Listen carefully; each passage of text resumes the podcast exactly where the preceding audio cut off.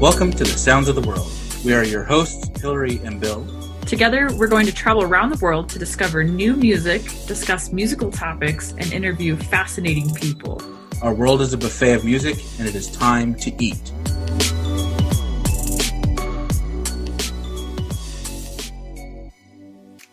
All right, everybody, welcome back to the Sounds of the World podcast. Uh, today we have a very special guest on our show. Um, she is uh, all about teaching voice, and so um, we are going to talk to her. Uh, singers, speakers, and fellow voice teachers from all different backgrounds seek her out um, about teaching, especially transgender voices. Uh, in 2014, she began working with transgender and non binary individuals. Uh, she helped clients develop voice and communication patterns that align and affirm with their identity. Big plus. She also works with trans and non binary singers, supporting a sustainable, healthy singing voice technique during medical transition or not and beyond. Uh, this is a field that I'm completely fascinated with. Um, she also teaches voice teachers who are eager to support their transgender and non binary students through workshops, public speaking, training sessions, and online courses. She's one she's the author of One Weird Trick, a user's guide to transgender voice, and the co-author of The Singing Teacher's Guide to Transgender Voices. Please welcome to our podcast, uh, Liz Jackson Hearns. Woo! Thank you so much for having me. I'm so excited to be here it's so wonderful to see you again and talk. Um, those who don't know, Liz Jackson and I go way back uh, to elementary school. Mm-hmm. So uh, yeah. yeah. yeah, we actually I remember the Halloween party at her house. That was Oh uh, my gosh. oh my gosh. Wow. I still remember that and going to the haunted theme rooms and stuff. So my parents worked so hard. My dad worked so hard for that. That's so hilarious. I can't believe you remember that. Wow. Wow. Yes, we've known each other for some time. A hot minute. But it's great. It's great to see you. Um, and uh, again, congratulations on the new baby. Thank you. And um, we, so let's just dive in and about teaching voice, transgender voices. Um, I know it's kind of a hot topic in the political spectrum, but um, we, I know for me, as you can tell, my voice is still cracking. Um, but uh, how do you go about? I mean, is it that different? I mean, how do you go about teaching a transgender voice? Yeah, that's a good question. Is it that different? Um, so I think our whole philosophy is really about normalizing gender diversity across our whole studio and across our whole experiences. Um, because the onus of comporting oneself so that society treats us in uh, kind and decent ways lies with the trans person still and not with society where it belongs. Um, a lot of our work is about. Um, recognizing the sort of like the different ways that voice interacts with identity. We talk about voice for myself, voice for my art if I'm a singer, and voice for the world. So when I'm when I'm by myself, what is voice that feels the most at home to me? When I'm in my art, what is the voice that feels at most at home for me? When I'm out in the world, what is the voice that um, gives me tools to move fluidly in the world when I when I kind of move through and interact with different people? And those can be different skill sets. Um, so I think if it is different, it is only different insofar as we um, uh, recognize kind of like the different iterations of voice. And I think that's something that um, sometimes cis passing folks take for granted that we, of course, we have voice when I'm by myself and voice when I'm out in the world. Customer service voice is a thing, um, right? Yes, it is. um, Why, yes, difference... I'd be happy to help you find that. You know? Right, exactly. right this way, please. Yeah. Meanwhile, in your head, you're like, son of a bitch, mother. Yeah. like I can't believe that this came out of my mouth. Is that really yeah. yeah. No. Exactly. Exactly. Um, for a trans person, though, I think that the stakes are higher, right? So, um, yeah. I have a, a co-facilitator who does the speaking gigs with me, and she talks about just this example in her life. She had a leak in her apartment, and in calling the the handy person, the plumber or whatever, um, the plumber misgendered her on the phone and so now she's in a position where, because of her voice, disembodied voice on the phone, the stakes are Am I going to get my apartment fixed? Um, mm-hmm. And so when we talk about voice for the world, the stakes can be really high. Um, and that's, I think, a part of a driver of the work that we do in making sure that people are feeling really safe. Um, in in the the base most basic sense of the word, um, having our most basic needs met, um, based on what we do with our voice. So yeah. that's I think that's one of the things that makes it different. Is just the stakes are just different. Yeah, I remember on NPR once there was a, a talk about girls or women with vocal fry and about how society like to view I mean this isn't transgender, but they like to look at society will hear a woman with vocal fry and automatically assume um, all these things about her brain capacity and about whether or not she's really as smart as she think. Like they even interviewed a woman who was from Princeton or Harvard. She had vocal fry, and she said that when she called um, inquiring about something, they were like, "Well, can I speak to your mother?" And she's like, "I am 35 years old. I have a degree from Harvard.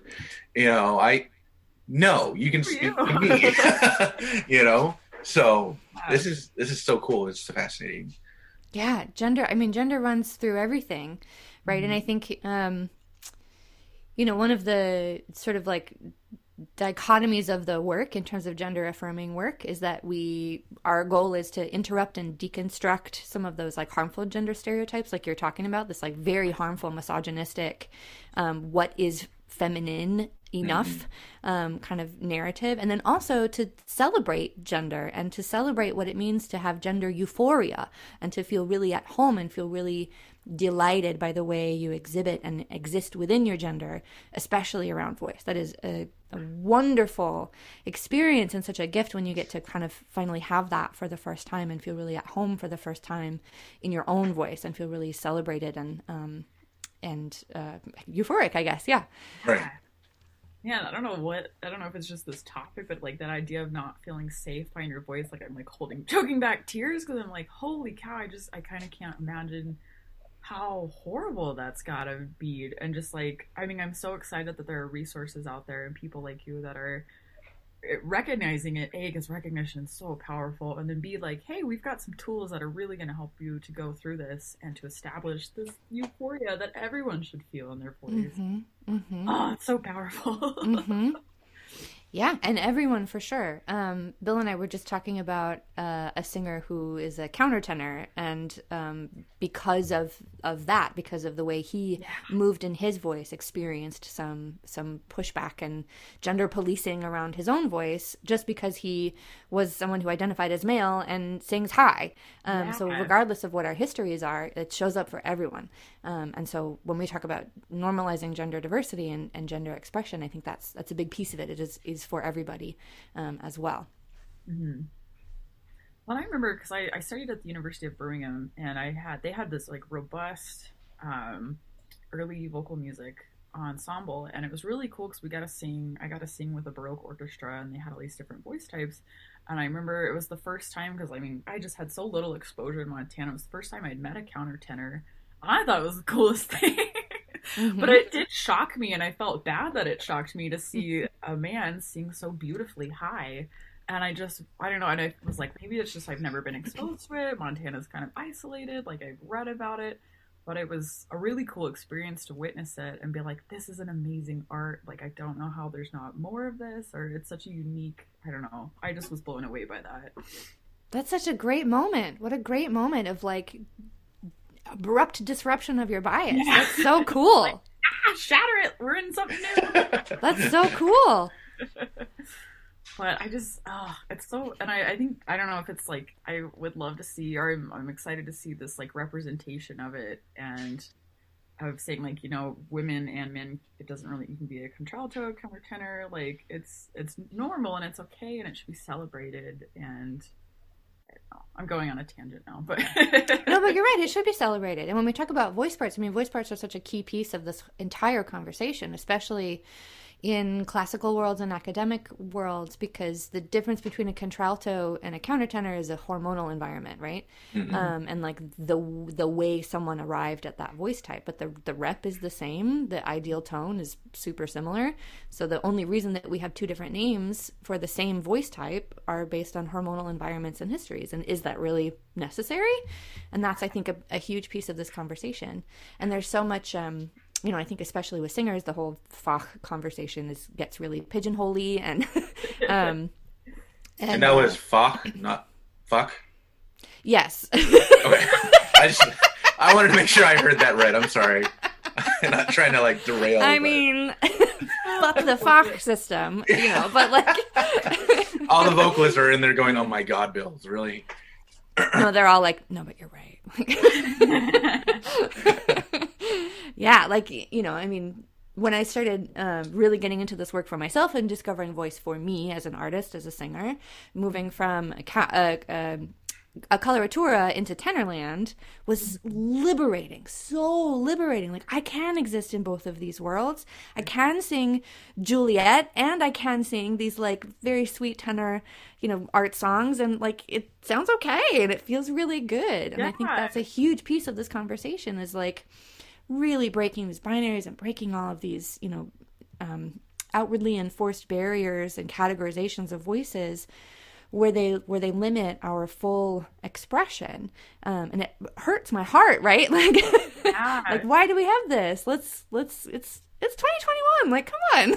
Let's just make art you know? Right. Oh i love it. So yeah.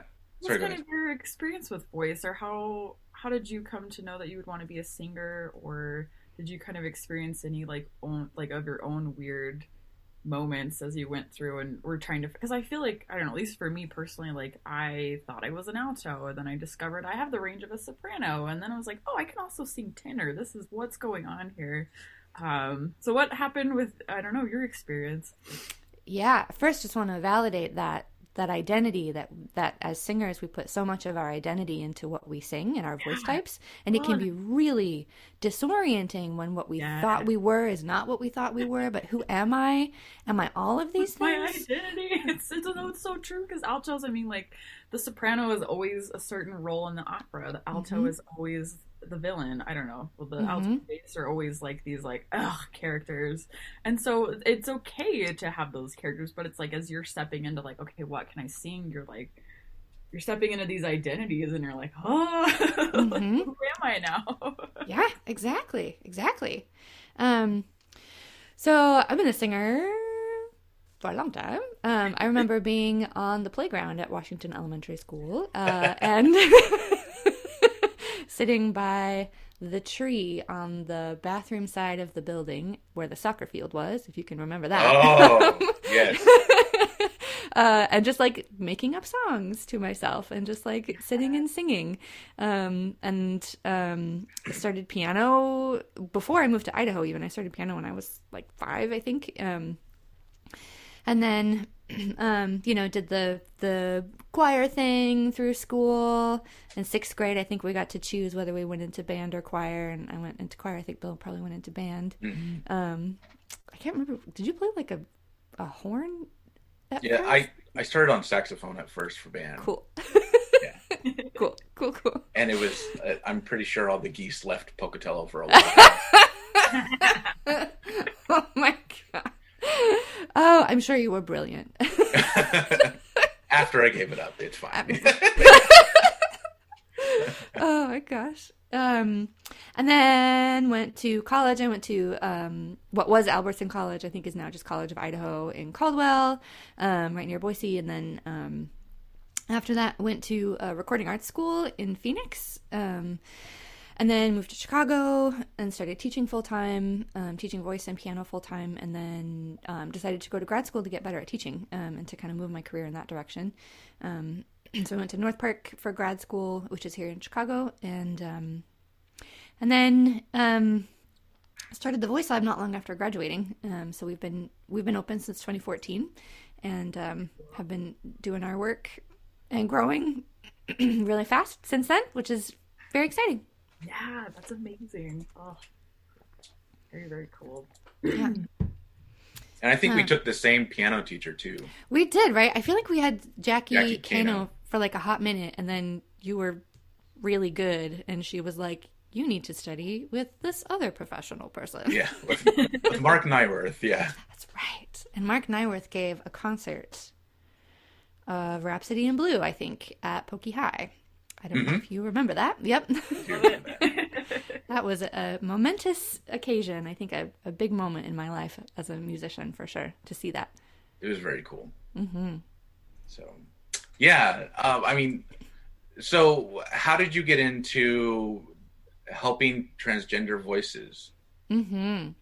Um, I love to tell this story. Uh, so back in 2014, I was teaching um, at a um, like a mom and pop shop here, just doing like kids pianos and voice lessons and stuff. And we had a, a student who came in who was an adult person who was taking violin lessons um, pre-transition, and, and he started T, and then his joints got kind of stiff, so he couldn't play the violin very well.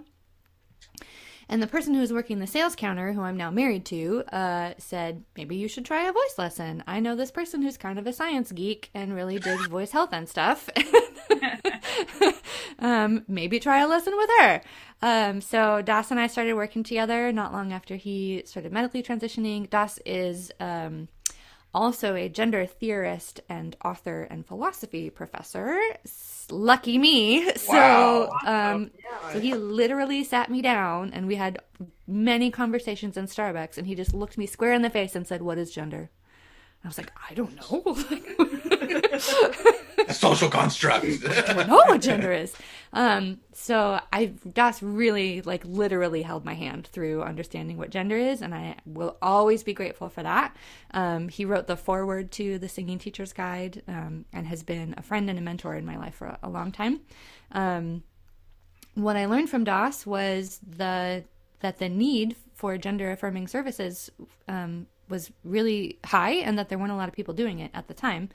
Um, and then separately, I had another client who was a referral from a speech pathologist friend who was a death metal singer and had some muscle tension stuff. Um, and during our work together, um, um, came out and started transitioning. And so, and again, the universe was like, "Hey, you should probably do this." um, Keep sending it your way. right. wink, So- wink, nudge, Yeah. nudge. right? Like not subtle at all. I'm gonna hit you with a brick if you don't take this. yeah, yeah, exactly, exactly. Um, so yeah, so then kind of dove into the work. Um, and then I had a um, a trans client about a year later who was a singer, and he said to me like, "When are you going to start a choir for me?" And I was like, "Yo, done." Like, um, so then Resonate, which is uh, Chicago's trans choir, was was born, um, Wow. and we've you know we're in pandemic times now, so we just mostly talk on Facebook, but um, um, so yeah, I think you know, I mean, like you know, when you're calling just kind of smacks you in the face. I think you have to kind of pay attention to it. I think, um, and have had the deep pleasure and honor of getting to know so many um, voice practitioners, voice teachers, speech pathologists who are also trans-identifying folks who are um, very, very much pioneering the work and pioneering peer-to-peer training, um, gender-affirming work from gender-diverse folks, which is so so key to this whole conversation as well. That representation is so important and so empowering. Very cool. hmm hmm yeah, I just I, you know, as a composer, I I don't know the first thing about um, writing for a transgender voice. Like so, excuse me. You know, we spend all our lives learning about the vocal ranges, and you know, this is the bass, tenor, baritone, whatever, soprano, alto, contralto, um, and you'll rarely ever find someone who's a countertenor or who's a you know has a low range in a female voice and Mm. um, yeah, I and if- out. yeah. yeah well my wife is too like she was always telling me that when she was in high school she felt more comfortable singing like the the lower tenor sections rather than the alto parts you know well plus they're a little more fun so you know um For me, the break in my voice is in such an awkward. It's like right in the middle of the alto range, so I'm either like powering it in chest, or I'm like trying to pull my head voice down and muscle it out. And like, so I always like tenor because I'm like, oh, I can just stick in my chest voice and have a good time. Or and then I always like alto because the harmony, like hmm yeah. Oh, Yeah, Yeah. but but Bill, you bring up such a good point. Yeah, and I would um I want to kind of uh, bring attention to a couple of things. So so one is this idea of like the transgender voice, and that's one of those I think pieces of language that we're trying to kind of interrupt a little bit. Okay. Because I mean, what if is what even is that, right? So it's Right. um I mean, a transgender identity is a piece of identity. A voice is a is a voice, and and we talk about whole people, right? And and um, when I do like talk about terminology and stuff like that, I think we are necessarily kind of diluting entire people into one sliver of, of who they are and how they move in the world. So every time we talk about language, I think we have to talk about like why do we use that language? Like where did it come from? And the constantly evolving language around gender is is really just trying to pin down what it actually is because the language didn't come from the people whose lived experience the language is attempting to describe, right? Yeah. So so a transgender voice like isn't a thing. Um, a, a voice of someone who identifies as transgender is a thing. Um, so and these voice parts voice parts come from this like you know kind of uh, misogynistic patriarchal sort of like ways of identifying and categorizing voices um, in order to like a you know make our brains do less work because brains like to categorize things Right. um, and also to kind of make it easier to compose for um, people who have testosterone hormonal environments and histories, and now we are assigning those voice parts to people who have estrogen hormonal environments and histories, and it gets really messy. Um, so the the the vast ability and spectrum of a single voice can sometimes get put into a box that that may or may not be comfortable um, long term or even in, within a piece. So when we talk about writing for voices, um, I think I think you can do what you already do, and that's so much of this of this piece too. What I say to teachers all the time is like, you already know what to do. The techniques are the same. Um, when you when you guide someone through um, a voice change, a hormonal voice change, whether the hormones are produced in the body or come from an outside source, it's it's the same basic process. Um, there are some differences. Someone who is undergoing testosterone HRT who has already been through estrogen puberty, like the changes in the larynx are a little bit different. They're not as as dramatic as someone whose body produces testosterone. Um, but the the ways you would navigate voice change, the ways you bring about registration um, balance are the same. Um, the voice ranges might be kind of similar. One of my like dream projects is to create the non-binary songbook, um, and I I don't know what that means yet. Um, That would but be so cool. yeah so yeah if i ever you know decide to go back to school again or maybe get myself a grant or something. But i think i think that's one of the missing pieces of this conversation too is this is the non-binary representation and like what does it mean to have a non-binary voice you know? Um, or what does it mean to be a non-binary artist within the confines and within the the rules of classical music? Um, and how do we really intentionally break those rules and create brand new art and brand new possibilities um, and as a composer bill what a beautiful opportunity to play you get to just play Yeah. I mean, that was one of the things. Sorry, go ahead, Hillary. What were you saying? I'm gonna steal this from you, Bill. This might be my next. well, and that was one of the things I was thinking about, you know, because I've had people like I've worked on vocal pieces before, and they're like, okay, well, this is what we have. We have a soprano, or we have a tenor player, or singer, or we have, you know, you have a bass, or maybe even an alto, you know, and you know, this is their range, or this is my specific range, and things. And they asked me like, so what are you gonna write? And I was just like, I'm just gonna write a vocal part, and like, I don't care who sings it more important to me is that someone's going to enjoy it and sing it. I Mhm. don't care if they're a bass, baritone, or or a soprano with you know high range that can do you know the the night Queen of the Night aria or whatever you know. Um, but it's just all I want is someone to be able to sing my music. So Mhm. yeah, I mean, I know I would definitely be down to help with whatever you wanted to do with the book. oh yeah very cool Yeah, and I even think about that stuff. I mean, like the the Queen of the Night and those those Mozart arias for coloratura soprano were not written for soprano; they were written for one singer. right. They were written for a person, and now we all try to sing it as well as she could. um, and who knows? But I think I think you really bring up a good point. Like I don't think even you know the whole concept of music theory is is not to to make rules, right? It's to observe patterns. Um, and so, as we observe the pattern of the entire human voice, um, we get to kind of make new choices that allow us to move out of these binaries and out of the sort of um, constructs that that have maybe served us somewhat, uh, some of us somewhat up to this point. And that's such an amazing opportunity to make totally new art. And I think that's so cool. Um, and one of the best things about new music is that it's it's brand new and it's personal and in a way that we haven't had before in a long time. Yeah, that was one of my questions. Is like, what as a composer can we do to for transgender voice or for voice, you know, in this new realm? Uh, I'm not sure. I'm so used to labeling it that way. You know, I don't know what to do. So, um, it, what can a composer do to really help with this process and uh, to help facilitate it? Yeah. Um, to offer you language for that, I think you could just say trans singers. Trans singers, um, okay. Sing- yeah, singers who identify as trans for sure.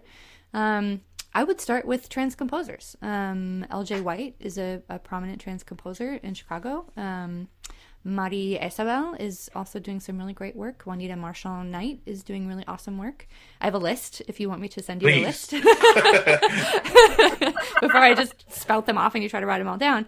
Um, but there are some some really incredible trans composers who are already doing work for voice now um, and doing it across genre. LJ has a special place in my heart as a former student, as a former singing student, and also a really amazing composer. And um, I think one of the coolest things for him was to be able to sing his own works finally. Mm. um, and that was that was really cool and and like amazing to get to work together i think um, and personally just really cool to be with a composer who's doing their own work and to talk about artistic interpretation and to point out the, the ways that he wrote really brilliantly and that he can express his own brilliance with his own voice is just mind-blowing and super cool um, so check out LJ for sure. He's my fave. He's amazing. Well, that's such a unique combination, or at least from the representation I've had um, of composers that are most composers are pianists, mm-hmm. and so I studied composition, and then voice was my my primary instrument, and my voice teacher said to me about like somewhere in the first semester he says this is where he's like you're on a career path. You know, he's like, you're in an academic path that's probably going to die in a year. He's like, I've never had a composer that studies voice make it through year one. And I was like, oh, okay. And I mean, he said we were great friends. And so he said he was like, I would love to see you defy that. And he said that as this empowering moment. But he was like, I got to be real with you. I've never seen anyone make it through this. Mm-hmm. And I made it. but it was it was really fun because he was able to work with me and by year 4 I was writing for myself. Yeah. it was challenging me to only be a to be the performer and not the composer and it was really fun but I love to see that I'm like that's so cool that there's someone else is doing that and they're getting this op- beautiful opportunity to represent voices that identify as transgender and oh, that's just really really cool and rare for a composer yeah, oh. it's very cool. Really super pioneering people doing really amazing work. For sure. I just got chills while you told that story, Hillary, too. like, yes, go, yes. do it. You can do it. yeah. Amazing. And now so, I'm sure five others at the U of M since then, but But you started it. That's so cool. It was cool to, to make it through. yeah.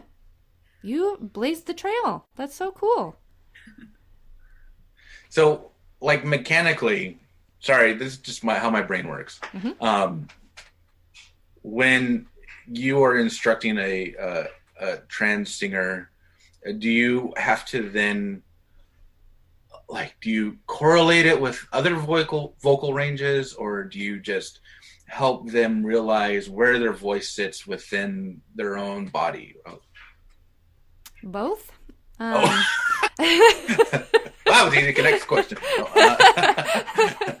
um, so I think one of the ways that my teaching has really shifted um, is to really embrace a sort of constructivist relationship with students where um, a lot of singers who have been through academic learning environments have experienced the sort of teacher knows best kind of mm-hmm. philosophy and being told like this is your voice type. This is the rep that you sing. This is what you should sound like.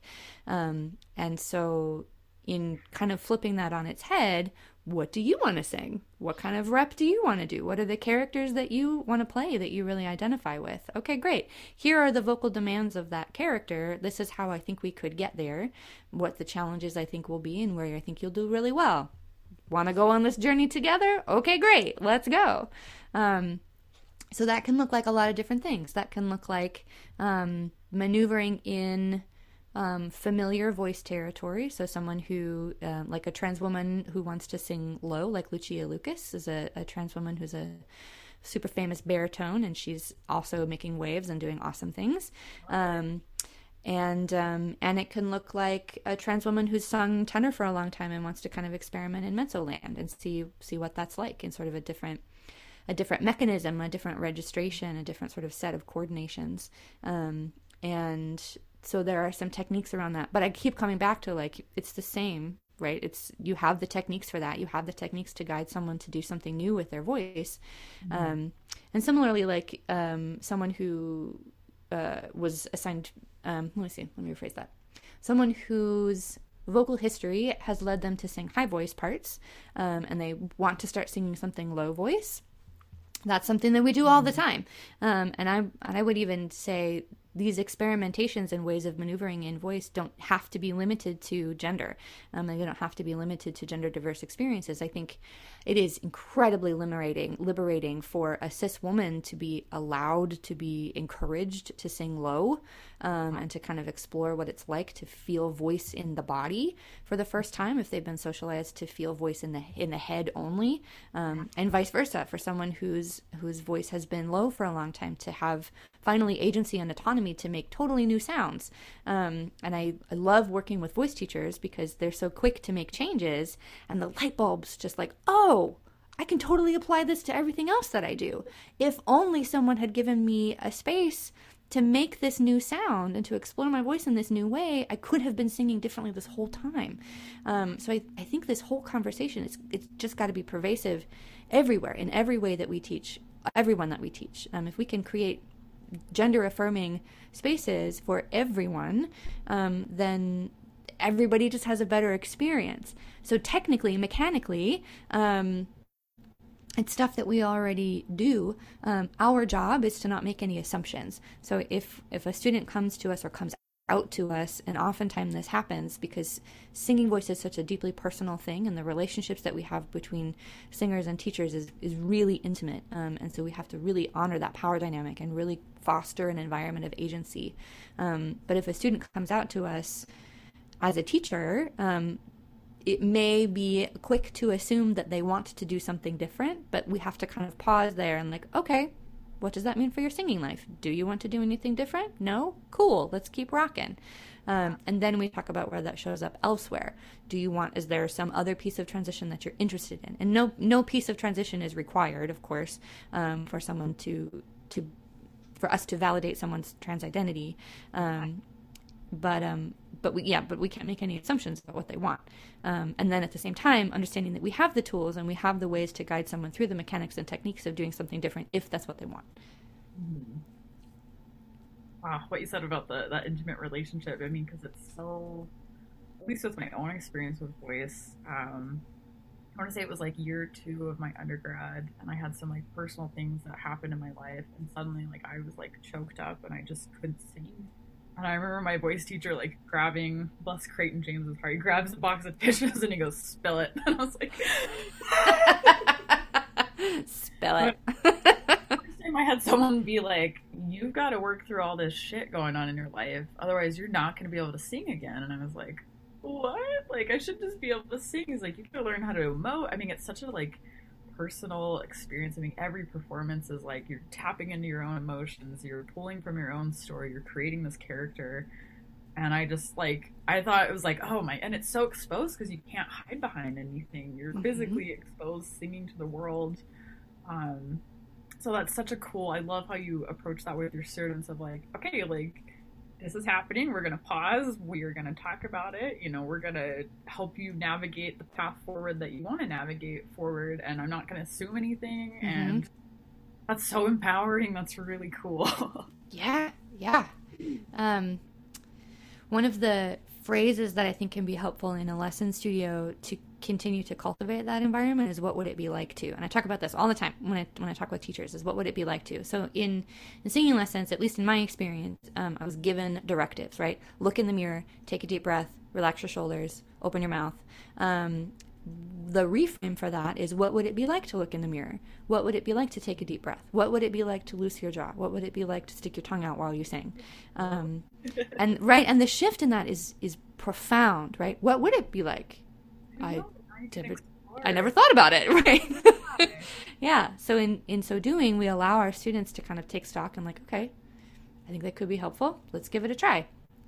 And then you kind of create this this communication precedent that if you get to it and you start singing in front of the mirror and it feels really uncomfortable, you can say, you know what, this is not what I thought it was going to be like. I need to stop. Um, and then we kind of we can reroute and we can say, okay, this was the objective I was going for as your teacher. What else do you think we could do to try to get there? Um, and then that's that co-creative, constructivist kind of learning environment that we're going toward the same goal together. Let's see how we can get there together in a way that helps you feel that you are empowered in your own body and your own artistic experience. Um, the other thought that I want to say about that is um, I feel very strongly that sometimes teachers shy away from feelings in lessons, and it yes. kind of irks me sometimes. um, like, all right, what's going on? yeah, what what would it be like to be in a lesson space to require someone to squeeze the art out of their soul and not feel anything about it in the moment? Like yeah. I think a huge part of our job as voice teachers is to be stewards of feeling artists. Voice is so personal and it is so emotional. Um, and if we disallow emotional expression and emotional discomfort in the lesson space, what are we shutting off? What are we shutting off with the art and the someone in the room. So I really feel strongly about this giving autonomy and agency and also like it's okay to have feelings and it's okay to to get choked up, right? It's okay to have that. You don't have to work through it, right? It's not you don't have to like muscle through it, right? Like let's, let's open that up and have some feelings about it because art is emotion. Um, and it doesn't seem logical to me to, to try to shut off emotion while you make art. Um, oh, so that's that's my soapbox.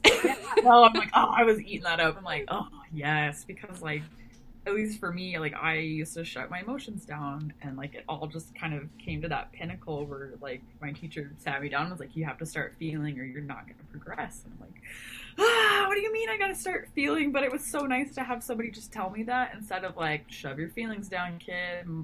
Maybe it's just the Western Montanan in me that's like, buckle up, like, don't worry about it. I'm like, okay.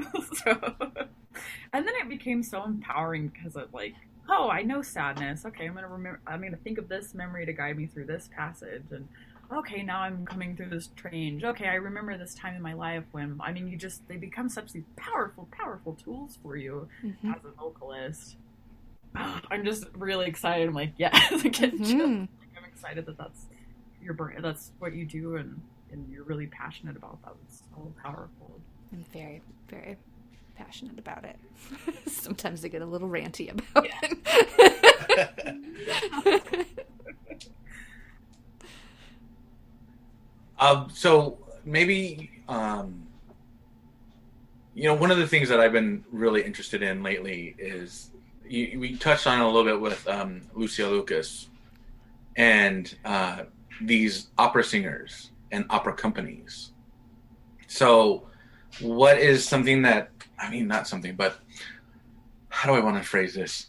When um, there's been a lot of pushback, it feels like, and classical music is, you know, horrendously slow in its uh, desegregation, or in um, we like to tout ourselves as being all inclusive and open to everybody when we're actually one of the most exclusive things in the world. Um, so, what can we do? What is something that um, can help push this kind of acceptance and inclusion of the trans voice into opera companies or even into opera? That's a big question, Bill. That's what I do. Mm-hmm. I see that now. Thank I you. asked the big questions. the big questions. What can we do? When you say we, help me understand what we means. Okay. Um, so uh, there, there's a big thing of status quo when it comes to classical music, and even as a composer who gets in and they have performances, um, for those who have sort of made a continuous contact with opera companies, is just something that they could then do that opens the door a little wider for other people. Mm-hmm. So it sounds like you're saying, how can I leverage my privilege? Yeah, pretty much. Thing? Yeah. How can I leverage my connections, my my establishment, my networks within the industry to pave the way for other folks as well? Um, big question, Bill. um, I think one of the biggest ways is to, I mean, you know, the word education for sure, I think kind of runs in the middle of it. Um, familiarize ourselves with trans composers, with trans artists, singers. There are so many. Um, and I think, you know, there's the simultaneous shift within the status quo, and there's also the sort of like the underground burn it all down and start over um, mm-hmm. mm-hmm. revolution that's happening, right? so, um, personally, I feel a sense of responsibility to do both. Um, and I think part of part of how to do that is to create collaborations, um, to find yourself in a position where you know you're going to have a platform, where you know you're going to be talking to people, um, and make sure that you're not the only one talking, um, if that makes sense. A question that yeah. I often ask myself is um, um, who listens when I talk? Who talks over me when I don't? Mm. And whose voice does mine silence? And so, kind of for me, like using those as guiding principles has been a place to start. Um, and that's all, just a place to start. Um, I think I think we learn all the time, uh, and we learn the things that we take for granted all the time, um, and that's a huge part of this process as well. So, creating collaborations, I think, is a great way to start familiarizing ourselves with both the status quo and the underground piece. I mean, new music, I think, especially has this opportunity to do that. Um, because it exists in both worlds. Um, right. New classical music, especially, exists intentionally in both worlds. Mm-hmm. And what a great opportunity to kind of advance the entire industry forward in that way. Chicago, especially, is is known for its devised theater, is known for its underground opera, its tiny, tiny opera companies all over the city. Um, so I feel lucky because I get to see that all the time, um, and that's something that I take for granted.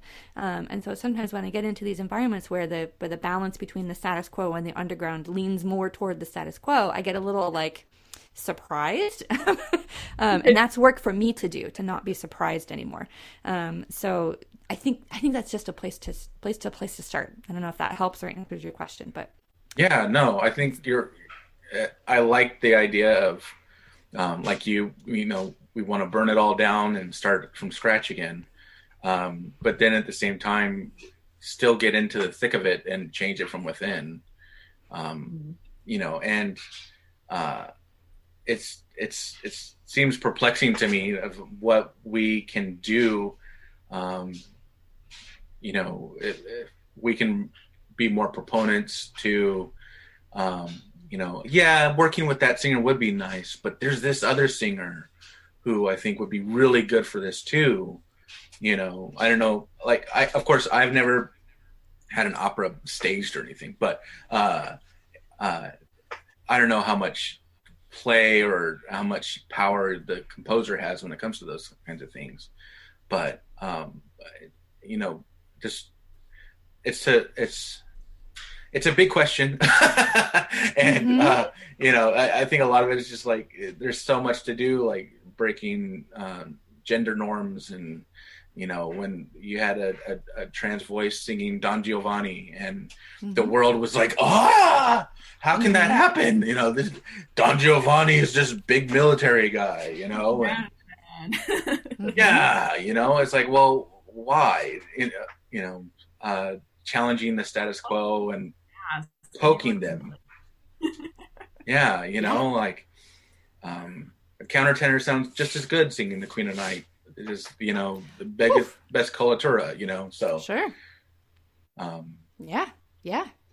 Um shoot. I had a thought. Let me see if I can get it back. Yes. So I think what you're just pointing out too is this idea of labor, um, and like who who does the labor to make sure that the people who need to be on that stage are there, um, and who does the labor to to start breaking down those barriers. Um, so like gender 101 conversations like that's awesome labor for me to do with cis people um, and to like let's talk about what gender is um, because my emotional stakes in that conversation are relatively low if that makes sense. Um, mhm. so when we are creating these collaborations and if if who, the casting director or whatever isn't familiar with this person like that's that's a thing for us to do is to do the labor of like this is how amazing this person is here's their resume here's a recording of them i really love them and to strongly advocate um, to go beyond maybe just making a recommendation but to like really get on your soapbox about it. Um, and and and sell it right um, and to say like this is an opportunity for you to do something different i really strongly think you should try this Well, I Um, like the idea of person first. Like th- this person would be great, not this identity is what you Right. need right first. right hmm like that like that line, that very thin line of like, hey, this person's awesome. Work with them, hmm and then build something around that if you need to. But hmm ah, Mhm. cool. hmm yeah. Wow. Yeah i i don't know.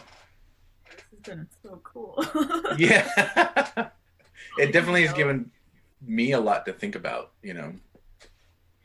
Just um you know i what's what can um maybe hillary or i or what we can do to help you and uh the the trans voice community um keep having conversations like this i'm going to send you a list of composers i would strongly encourage you to interview one of those composers gladly happily and Oh, artists yeah. Can't wait. Yep. Mm-hmm. Yep. I'll send you a list of artists as well. Oh, good. Um, um, you know, I I really think a lot of social justice work begins internally, um, and I my my hope. What do I always say? The analogy that I like to use is that we all walk our own paths, um, and it is sometimes dark, and we don't always know where we're going. And so, my genuine hope is that any interactions that we have um, help to just kind of m- make your lantern a little bit brighter, so that you have a little bit more kind of clue about what's coming up, um, and then you can see where you came from. So even hopefully after this conversation now, there's there's some new light around gender and what gender is and what your assumptions are and what your biases are, and that's that's where it starts is, is how you interact with the world around you, um, and then that becomes part of how you work and how you kind of move into your work and how you move into your work differently, um, and work with people differently. So I think I think really it, you know always with this kind of work it starts internally first. Oh, that's sure. such a beautiful analogy with the lantern. Because I think one of the, the things, at least I know, I've struggled with previously, is it sucks to learn that you've been an ass all along. Yeah. To learn. I mean, like, not necessarily that you're going out of your way to be an ass, but just this idea that, like, man, I've been doing that wrong, or I maybe didn't, I didn't say the thing I should have said, or I. It's it's hard to learn that, eh, but it's such a really cool thing. Like I said, it does make the world brighter to just swallow your ego for that moment and go, the next time I have that interaction, I'm going to do it better. Mhm. Or the next time I encounter that, I now have a little more light on the subject. That's that's a really powerful analogy. Yeah, and I, I, you know, as a as a white male, you know, um, I I always want to be a stronger ally, you know, and be there for as many people as possible, you know, and so just anything I can do or learn from, I think is just amazing, and definitely learning from people who are in the the thicket, you know, as you or um, you know maybe uh, singers who are who are trans voice or uh, or people who are even you know you know by by color people of color or whatever and they're just trying to make headway and you know in whatever way I can use my position as leverage I'd be happy. So- Mhm. Mhm. Very cool. Ditto. yeah Mm-hmm. So, um, well, I, I, maybe what we'll do is we'll just do a, like our little well, farewell thing, and then we'll stop recording, and then we can just say farewell after that. Sound sound good? That sounds great. I so appreciate. Thank you so much for having me, Bill. It is so wonderful to see you again. well, thank you for being here. It's so good to see you, and I, I it's been mind opening to me to talk to you about this and to discuss trans voice and um, and what we can do to be better allies. So thank you so much. Mm-hmm. Liz, it was so wonderful to meet you, and you've given me so many wonderful things to think about. I'm really excited to dive through the list that you're going to send us and yes, share and share with the world. So, thanks so much for taking the time to to educate us, um, one little light at a time. So, one little light at a time. I like that. uh, thanks, Hillary. So good to meet you as well. Thank you both for having me here.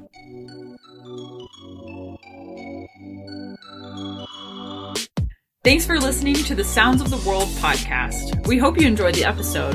There are links to everything in the episode description and also on our website. You can follow us on Facebook, Twitter, and Instagram at Sounds of the World. To show support for Sounds of the World podcast, please join our Patreon, where you can have access to our after party discussions with guests, discounted merchandise, and even more. If you have any questions, answers, or episode suggestions, please email us at soundsoftheworldpodcast at gmail.com. Well, Bill, I think I'm going to go have a beer now. Hey, there you go.